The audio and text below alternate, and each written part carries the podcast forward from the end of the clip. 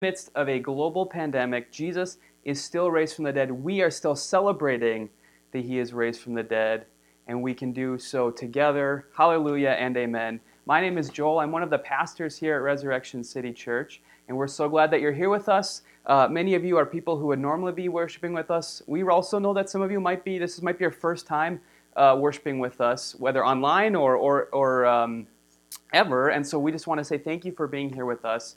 Um, it's exciting that you're uh, choosing to be with us on this Easter morning. So thanks for being here. We're excited to have you. Um, like Julie said, we're going to be doing. I'm going to be doing a normal sermon here, and then we're going to have a Q&A. So you can fill out um, in the YouTube comments or the Facebook comments, whichever platform you're watching on right now. If you have a question about anything I say, uh, go ahead and throw it in there, and if it if it fits, we'll um, I'll try to answer. I'll try to do my best to give you a good answer here for it. That's one of the fun ways about being able to engage online is we get to think of creative ways to sort of engage with each other uh, through that. So please take advantage of that if that's something that uh, you know a question that pops in your mind throughout the sermon. We'd love to try to answer it for you. We're talking about the resurrection today, and that's a big topic. A lot of questions around that, uh, especially maybe if this is your first time really engaging in the Easter service, or maybe you have questions about the resurrection. Um, would love to try to help you process through those. So, anyway, and, and also after our service is done, um, we're going to be having a coffee hour. So, the, the link to the Zoom will be posted in the comments for both videos. So, please jump in and, and, and join with us. We realize that maybe you're not getting to see family today like you normally would, and you want to just have some interaction with people. And we want to try to give you a space for that. So, we'll be doing a little bit of a Easter coffee hour uh, after the service today. Would love to see you there, even even just for a few minutes. If you wanted to pop in and say hi, that would be really great uh, for all of us. So. Anyway, we're going to be talking about Easter today. We're going to be talking specifically about how Easter is a sign for hope at all times, but especially in the midst of, like I said, we're in the midst of a global pandemic. I think it's okay for us to pause and reflect on the fact that this is most likely the strangest Easter you've ever encountered, and maybe the strangest one you'll have in your entire life. Um, may, there's an air uh, of uncertainty and fear in the air that is, that is perhaps more thick and, and present than any other Easter that you've ever lived in. Um, like I said, maybe you're not able to see family today, and that just completely changes the holiday for you. Uh, maybe you just lost a job. Maybe this is your first Easter unemployed. Um, maybe a loved one of yours is sick, or maybe you're worried that a loved one of yours is going to be sick. Uh, or maybe you're just an extrovert and you're going crazy because of all of this. I remember a few years ago we had a, a squirrel get into our house actually, and it was in for a few days. We couldn't find it exactly where it was, but when we would come back home, we'd find scratch marks on the windows because apparently squirrels want to get out of your house as badly as you want them out of your house. They just can't figure out how to get out. I imagine that maybe if you're extroverted enough, you have scratch marks on your windows too. Uh, so anyway, the, the struggle is real, right? I'm not, I'm not making light of it. I know that this is a really hard time. And so uh, I want to pay attention to that. And I want to kind of tailor the Easter message towards that as much as I can today because it's such a strange one. And so, one of the great things about the Bible, which is what we talk about every Sunday morning uh, when, we, when we gather together, we put ourselves under the, uh, the authority and the inspiration of God's Word. One of the great things about the Bible is it's not just a list of rules or things to believe, it's, it's a, it, it communicates its revelation through accounts, through situations, through stories that we can find resonance with in our lives. And, and one of the clearest ways that we can find that is when we read the letters of someone like the Apostle Paul. And so, what we're going to do today is we're going to kind of dive into a situation that the, the Apostle Paul writes about in one of his letters, the letter to the Thessalonians, uh, what we call First Thessalonians in our Bible. And we're going to just kind of notice some of the parallels between the two, and we're going to talk about how resurrection, how the Easter story kind of forms the hope in the situation that the people in Thessalonica feel. Um, so uh, today, if you want to turn your Bible to 1 Thessalonians 4, that's where we'll be. I want to give a little background, though, to it, kind of help you understand where the story is at today. So the Apostle Paul, he started a church in this bustling capital city in the province of Macedonia, kind of like having, uh, kind of like being in St. Paul, the capital city of our state. Uh, and, and, and what happens is through a series of, of circumstances, kind of, kind of crazy ones, Paul gets ripped away from this group of people that, that he this church family that he has he has started he's brought together. And and, and he actually he almost talks about it like they're orphan now. Like you, you know this this kind of strong language for having their relationship ripped apart through circumstance. Um, and, and, so these people are kind of left to fend for themselves. They're left to figure things out on their own. Um, and, and what happens is Paul gets an update from a ministry associate of his named Timothy. And that's kind of the condition for him writing the letter. And he finds out that things were staying strong in the midst of adversity and, and pain and hardship uh, for the Thessalonians, but there were some cracks showing in the fortitude. Now, I think we can, you know, as I kind of lay that out, you can maybe uh, feel some resonance in that story as well. We, we feel perhaps ripped apart from our loved ones as well. Uh, we, we feel this sense of, just like Paul didn't know when he would get to go back to, to visit this church again. It's something he talks about in the letter is, is wanting to go back and see them, but not knowing when he can, um, saying that the way is blocked to him. Uh, we feel that too. We don't know when the circumstance is going to change and we can be together with our loved ones. Um, you know, th- things may not be that bad here in Minnesota yet, and we don't know how bad they will get, but we, we do see how bad they are in other places, and that gives us a sense of maybe fear and uncertainty of knowing what it could look like here potentially. So, so we feel these kind of competing things, and all the while we're just stuck in a limbo, right? We, we don't know what's going to take place to change the circumstance or when it's going to change. And um, we don't know if the circumstance is going to get worse or get better when it does change. And so, um, and so Paul tells the people of Thessalonica of several things throughout the letter to comfort them. He says that he gives their suffering and their hardship meaning. He kind of puts it in the context of like a story uh, about what is taking place. Um, he, he tells them he cares for them, that he's trying to come to see them. He wants the circumstance to change. He's waiting for it to change. As soon as it does, he wants to be with them. Um, he says that there is for sure evil at work in the midst of this, trying to twist the situation towards its, its ends, but God is also in the, in the midst of it as well, and He will continue to be so. Uh, he says that there will be justice that will happen for those who have mistreated the Thessalonians, that some people that were kind of working behind the scenes to create the separation between them. Paul says that there will be justice for that. God will do something about that. But one thing we do know from the letter, and this actually forms one of the main parts of the letter of First Thessalonians, if you've read it before, maybe this is the main thing you, you take away from it, is that uh, that we know the Thessalonians are thinking about the future at this time, and they ask Paul about it specifically through Timothy. And I, I, you know, because of their immediate uncertainty, because of them not knowing what's going on, I think that it caused them naturally to wonder, uh, well, what's happening? What's what's God's plan for the future? What's the design to all of this?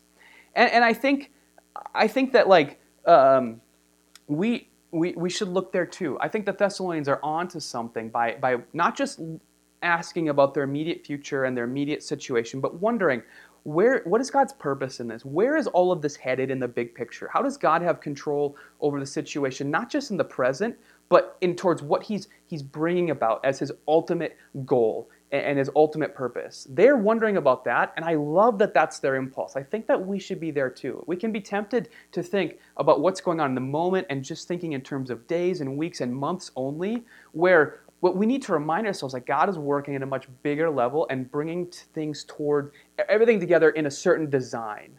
All right, and that's what they're asking about. And, and Paul's answer to them is the Easter story. He says, if you want to know what God is up to, look back and then you can look forward. Because once you look back, it will give you a vision for what it will look like as you go forward. Because in the when you look back, you see a sign of what God has done, and that sign points towards what God is going to do in the future. It points towards His design in the moment. And so that's what we're going to talk about today. We're, we're going to have that as our reflection as well. So, first of all, let me just read to you what, what Paul actually does say when he brings up the, the Easter story in response to the Thessalonians question. So, 1 Thessalonians 4.13, Paul, tells, Paul says to them, Brothers and sisters, we do not want you to be uninformed about those who sleep in death so that you do not grieve like the rest of mankind who have no hope. So let's focus on that last phrase he uses there grieve like those who have no hope. What is he referring to? Well, we know that views of, of death and, and, the, and, and, and the afterlife in the ancient world, they're not uniform. Not everyone believes the same thing, but they are uniformly bleak. There is not a happy looking forward to death and the afterlife in the ancient world. Homer, you guys know Homer, the Odyssey. He's a, he's a very fa- important thinker and writer in that time that kind of shapes how people think. When he writes about the afterlife, he says that those who die essentially become uh, witless, gibbering spirits. There's no, uh, the, the, death is not the answer to anything. It's just a worse off situation. It's a place that you are not happy to go uh, to spend time in. So you want to like worry about what's taking place now. And and the in, in this in a play called Eumenides, the god Apollo, he, he's he's standing at the uh, in the court of the Areopagus. It's this it's this high court in ancient Athens, and he declares that because there is no justice in the afterlife, that's why a, a building like the Areopagus matters so much because justice has to take place now. And so it matters that we do justice in the moment because there's no justice to look forward to whatsoever. And so I think the, the grief that Paul is talking about here is a hopelessness that justice and fulfillment in life m- must take place now because you're not going to get it in the afterlife. You don't have anything to look forward to. And so you need to make sure everything make uh, everything finds impact in the moment, in now. It means you must live a completely fulfilled life right now. Now, we live in a world that is, I think, effectively like that pagan one, that ancient pagan one. So, yes, most Americans believe in an afterlife. Seven out of ten Americans believe in heaven. Six out of ten Americans uh, believe in hell. It's a fairly common view. But I think we effectively live in a world where we expect that everything that really matters needs to pl- take place uh, here and now. Justice has to come primarily from us. We have to work our hardest to live fulfilled lives in the here and now. And what it does is it overweights everything that we do in the moment. It puts all this pressure on us and our actions now to make sure we have the lasting impact because we don't feel like that's that can happen in the future. And you have to fulfill whatever you think your life was meant for before you die. And if you mess up, you have lived a wasted life. I think that's our view. I think that's how we, we commonly live our lives. And so think about all that goes wrong in life. I think that actually living in this time of, of, of, coronavirus and social distancing, we find out how easy it is to not live the life we're trying to live now in the moment. Things can get messed up so easily. So many of us have FOMO, fear of missing out. And that just goes to show that so much of what we want to do, we feel like we're not getting to do. We have this fear we're missing out on something because we're not constantly think there's something else better going on and we need to be there to live fulfilled. And, and, and the coronavirus has really, if you think about it, has probably taken and ruined many people's plans. If, if you're without a job right now, that is an interruption to your plan. You can't live a fulfilled life without a job. And uh, like coronavirus has taken that from you. There's nothing you could have done to prevent that. Uh, you know, uh, w- whatever it is that you're trying to do, coronavirus has probably disrupted that and and you know I think about like high school seniors. I, I remember seeing a video of these these these poor high school girls. They they were going to play in the in the state basketball tournament, and it had to get canceled. And and like these girls had worked their whole high school careers to get to that moment, and it was taken from them. They didn't have nothing they could have done would have changed that. And so just think about the ways in which how difficult it is to live that fulfilled life now, to get all of your dreams in, everything you want to do in the moment now, it's impossible to do. It can be taken from us so easily, and we're living in a time where we're reminded of that. And so I think this reminds us that we live in this constant state of grief, this unrealized one, because we feel like everything needs is overweighted to the present now. I think that's what Paul's talking about here. Now, the reason he can say that, that he doesn't want the Thessalonians to, to be grieving like the rest of mankind is because he says you, you don't want you to be uninformed. So he's saying that there's a key piece of information here that you don't have. There, there's a, there's a, you, you need to have this key piece of information to, to allow yourself to not grieve, to not have no hope. And that key piece of information we're going to see is that Jesus died and he rose again. So let's just talk about why that matters. The grief comes because of sin. We live in a world that is, is is, is dis- messed up in all sorts of ways, and that we feel the impacts of that in our lives. I believe coronavirus is here. The, the reason we live in a world that has this, all this natural evil is because of the effects of sin on the world, and we certainly are responsible for messing up our own lives and other people's lives in many, many, many ways through what the Bible calls sin. And so, what Jesus does about that is he takes that sin on himself he gets no justice. He lives an unfulfilled life for us, takes that on himself, dies untimely, is ripped apart, is quarantined in the grave for three days, and then bursts forth in resurrection Justice is secured. A fulfilled life is secured because of the power to bring death from life. And because we have that piece of information, Paul says, we're different. And so what he says in 1 Thessalonians 4 14 is that for we believe that Jesus died and rose again. And so we believe that God will bring with Jesus those who have fallen asleep in him. Jesus' resurrection secures for us a hope of a fulfilled life that doesn't need to take place now because Jesus will bring a fulfilled life to earth in his resurrection when he returns and we are raised with him. We are guaranteed a resurrection like his if we are in him. That's what Paul is saying. And when you have that key piece of information, you do not need to feel the sort of grief that he talks about that the rest of mankind feels. Now, this should lead them to hope, Paul says. And so today, on the most peculiar Easter perhaps you'll ever celebrate, I want to talk about what this hope entails, how it speaks to our unique Easter, and how you can have this hope if you don't. So, so I have three ways in which we see this hope taking place. The first is that the resurrection is the sign that God has a design to, to what he's doing. So we, we see that it tells us that God, what he's working towards is a greater end than even what existed beforehand. Everything is trending in that direction. God intends to do for us and for creation what he did for Jesus. And the design that we see, because when we look back at the ultimate sign that God does, is to bring life out of death. That's the design that we see. In that tomb, we may not have seen a design. The disciples of Jesus, the people who followed him, the people that loved him, may not have understood God's design. They may have felt the same uncertainty that we feel right now, the same being ripped apart from their loved one, e- even to the point of death. All things that we are experiencing in the moment right now. They did not see God had a design in that, but they didn't have to see it. They just had to trust God and believe that God had a design to it. And we have the full information, right? We saw what God was doing. And when we look back at that moment, we can trust that even in the midst of similar scenarios now, God is working life out of death. And it's not just, it's not just a, an undoing. It is an undoing of it, but it, it, it's a better one, I think. A better world because it has known loss, because it has known despair, because it, it wasn't ignorant of its own failure. It understands that it is now a better version of itself uh, because it knows what it had, it had lost.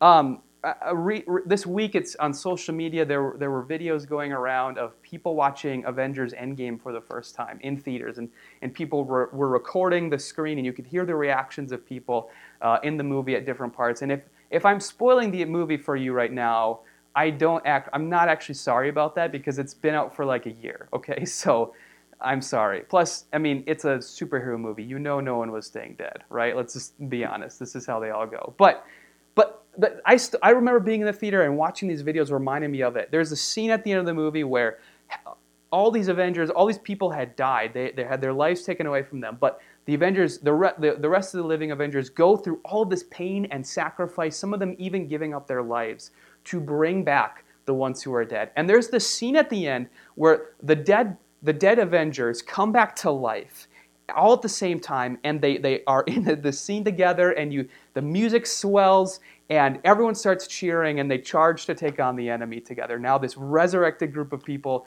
uh, rising to take on thanos and his army together and i still get goosebumps watching it and i was reflecting on the fact that how that moment wouldn't have mattered like if i hadn't seen all those people die in the first place and i hadn't seen what the, the rest of those avengers had gone through to bring the rest back to life it just doesn't matter the same way. You, you don't see a certain type of, of courage, of sacrifice, and of love until you've seen what's been taken away and what someone is willing to do to go and make it so you can undo the effect of that. And Jesus is the one who shows us a, a love that we're not able to see without him dying on the cross for us. It's just a love we don't get to experience if there isn't loss and despair and anxiety and hopelessness. But we get to see it because of Jesus' sacrifice. And it means more, it matters more, I think, because we got to see the effects of that and what it took to undo it. And we, we get to see that firsthand. I think that's so cool. And that's actually why I, I, I love the way in which it plays out, actually. I'm okay, I'm more okay with the pain and the loss and the sorrow because I see the greater love that God has for us. A God, a love that is willing to get dirty, get on its hands and knees, get in the muck, and give itself up to redeem those who are loved by Him. And so that's what we get to see. And so this absolutely speaks to our situation with coronavirus. Okay, we, we know that this is trending in some direction, and we're seeing pain and suffering and hardship and loss, and we don't know what's going to happen. We're in, it's like Jesus is in the tomb right now. We don't know what's going to come of it. But we can know, even if we don't see it in this lifetime, that God has a design to all of it, and that design is life after death. And we get to be firsthand witnesses of it. And I think that is so cool and something to uh, reflect on on this Easter morning specifically. Now, the second reason we have hope here is because the resurrection is a powerful sign to the world to take Jesus seriously. So, uh, you might be watching this, and maybe you're saying, This is all great, Joel. I'm following with you. I love Avengers 2. I totally get the analogy. You nailed it with that one. Um, but it's not something that I really take seriously, or, or I feel like I can take seriously, because I know how biology works. I know when something dies, it doesn't come back to life again. It's a cool idea, but I just don't. I just can't get my mind wrapped around it.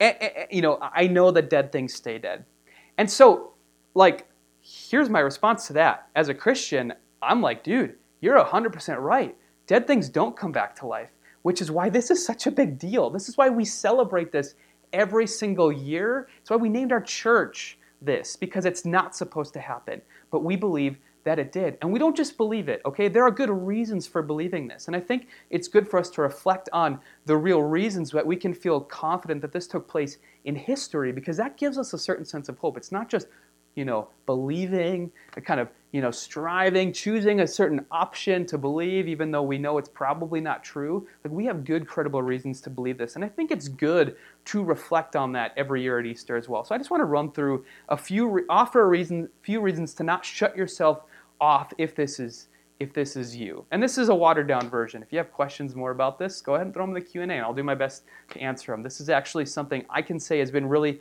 uh, an important part of my life is looking at the resurrection and feeling confident that it took place in history. That has actually helped my faith in, in enormous ways. Okay, so first of all, there are, there, there are three points at which basically no scholars, no historians, even non Christian ones, even atheist ones agree on. That there was an empty tomb, that there were appearances to people who at least thought they saw Jesus, and the rise of Christianity because of resurrection. All right? And if you just include in the list of possibilities, which many people don't, that maybe Jesus did actually rise again, when you really look at all the data, it actually comes across as the most compelling explanation for all three of those things, I think. I really think when you look at it objectively and you believe that it's one of the options on the table, it has the most explanatory power even though it's crazy, right? Even though that dead people are not supposed to come back to life. That's something the early Christians knew as well. Take, take this letter, the letter of 1 Thessalonians that we're sitting in uh, today, as an example. Now, this book was written in uh, the 40s AD. No one really uh, questions this. And, and the book of 1 Corinthians is another example, another letter that Paul writes in, in the 50s AD. Um, these are letters where Paul brings up the resurrection. In 1 Corinthians, he actually specifically mentions people who um, are still alive to, at the time that he's writing the letter who were lot, who saw Jesus when he was walking around again after he was raised before he, he went off into heaven again. And so what he's doing is he's talking about something that happened in history and he's saying there are people still alive who you can go talk to and who can like uh, who can uh, invalidate my story if you want to. Like you can go ask them yourself. Okay, these people were all still alive. So it's not like Paul's making something up well after the fact. He's actually talking about something that there are plenty of eyewitnesses around to believe in. Now, uh, um, the, the, the, the, the, it's hard also to explain that a lot of these people who were alive, many of them were disciples or apostles who went out and were on the front lines of building the church. These are people who uh, were willing to go and to die for this belief. Now, if they were making it up, if they were trying to make some money or trying to start a cult or something like that, they probably wouldn't have done it to their death. Maybe one of them would have. Maybe one of them was just crazy and he was like willing to do that. But all of them, probably not. Okay, that's just that's just a little bit of a stretch. Um, and uh, and and like it's hard to keep a secret among a group of people like that if you are making it up. It's just hard for for for 60 years after the fact for that to be kept under wraps. But it wasn't. No one no one is is is is uh, is going on about trying to. Uh, uh, uh, we, we have no evidence that anyone in the early church was debating whether or not these people actually saw what they did. There's just none of that. There's, there's nothing that attests to that. Now, maybe you're saying, well, you know, hallucinations and stuff like that. Maybe ancient people weren't smart enough like us to know about hallucinations, and so they confused a vision that they had uh, with, with Jesus actually raising from the dead. And this is a textbook example of something that C.S. Lewis calls chronological snobbery, where we just think we're smarter because we live uh, further in, in, in, down in history. Uh, in the ancient world, in the first century, people had words for ghosts, spirits, apparitions, dreams, hallucinations, all of that stuff. It was a common feature, and no one thought people came back from the dead. Remember, I talked about a bleak view of the afterlife that thought that justice uh, uh, had to take place in the present, it's because no one believed in resurrection.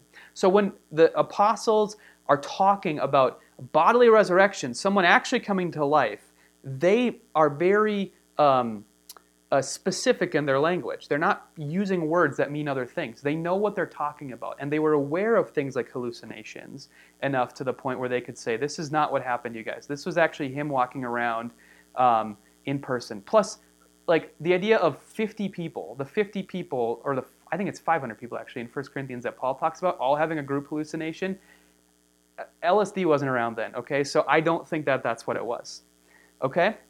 And we, you know, it's just, it's just um, like it, there's really good reasons to believe this, you guys. There's really good reasons to have hope and to feel firm in this, okay? And so I want to encourage you with that today on a day where maybe you think this is just a religious thing right? Maybe it's just a religious question because it's not. When we talk about this taking place in history, it's not just a religious belief that people have. We're talking about something that happened historically that mattered, that's as real as coronavirus is impacting our lives today. The same is true of Jesus rising from the dead. You can choose not to believe it if you want, but because it happened in history, it matters to us, whether we believe that it does or not. All right, the third, the third thing I want to talk about, and this is kind of my last uh, thing of, of hope that I want to talk about today is the resurrection is a sign that new life is invading the present. Now, a lot of organizations, a lot of companies come up with vision state or mission statements that kind of talk about here's what we're about. Here, here's our core values, and here's the things that we kind of want to take place in all the stuff that we do, in our strategy, in our interactions, in our business dealings, whatever. This kind of defines it, it limits it, it kind of sets the parameters of it. Um, and it sets a culture, it sets a pattern that fuels everything that they do. It sets a, a pattern that, that is applied to um, what, the, what is expected of, of the workers, what is expected of the strategy, all of that stuff. You, you, a lot of you guys get this. And sometimes they can be kind of hokey and weird. I thought about getting some examples and I decided, I decided not to, but I think you, you kind of get a, a sense for that. Um, here's the thing about Christianity the central event in Christianity is Jesus' death and his resurrection. Everything is centered on that moment, on those three days and what led up to it and what took place after it. Without that thing, you pull that part out, the whole thing falls apart. None of it makes sense without that actually happening. And so, the resurrection of Jesus, the death and resurrection of Jesus, establishes a pattern that dictates all of Christian life. And the pattern, the mission statement of Christianity, is life from death. Whether that's literal, when we're talking about Jesus being raised from the dead, and us having the hope of being raised from the dead someday, mental, emotional, spiritual, relational, you name it. Even the most hopeless situations find new life breathed in them. And so, on the way to the capital R resurrection, the thing that we hope for, that we, we, that makes us not fear death itself as Christians, Along the way to that, there are many small r resurrections on the way. Okay? People who experience a sort of death in their life who find, who find new life as Jesus comes in and breathes new life into their situation. Now, we believe in the power of that at, at our church so much so that, like I said, we actually called our church this. Like, we don't want to just celebrate this once a year. We want to celebrate it every single day as a church. And we, we want that, we, that matters so much to us that we called ourselves Resurrection City Church. And we want you to be people of that too. I, this let's let, I mean I want you to be Easter people every single day. I don't like it that sometimes that Easter is like think something we just celebrate one day a year because it should be it should be something we celebrate every single day. Okay? And we should be looking for resurrections every single day. And that is the power of the resurrection that it fuels and sets a pattern for everything that we do in the church as Christians and it sets a pattern for what we hope for and what we do now in the present in the middle of a pandemic. So, listen, some of you may be watching this. Maybe you're feeling right now like a tug on your heart to respond. Maybe you feel death closing in and you feel like you're grieving and you have no hope right now. And if that's you, today is the perfect day to respond because I'm doing my best to give you this key piece of information that Paul is talking about to the Thessalonians that Jesus has died, he has risen again. We can have hope in that in the future, and we have hope from that now in the present. And there's hope for you too, no matter what situation you're in. Life is possible even in the midst of death. And this hope is offered liberally. It's not like toilet paper, okay? There's not a limited supply of it. Anyone can take this. And, and that includes you. So please take this. To have this hope, you could just call Jesus Lord. Just repent of your sin. Just believe of him in, in him as Savior and see life and hope spring forth from death.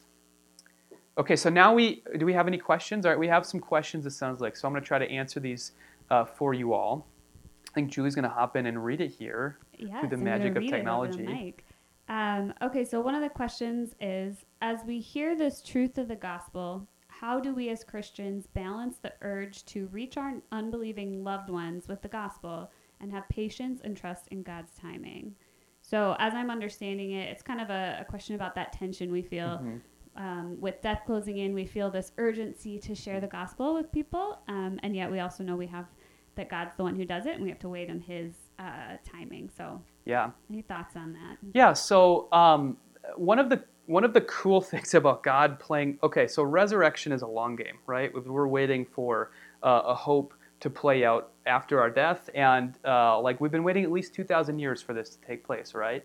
Um, God plays a long game that we just don't get. Even think about the fact that um, Jesus uh, waited; he waited a full day. Like there are three days between his death and his resurrection.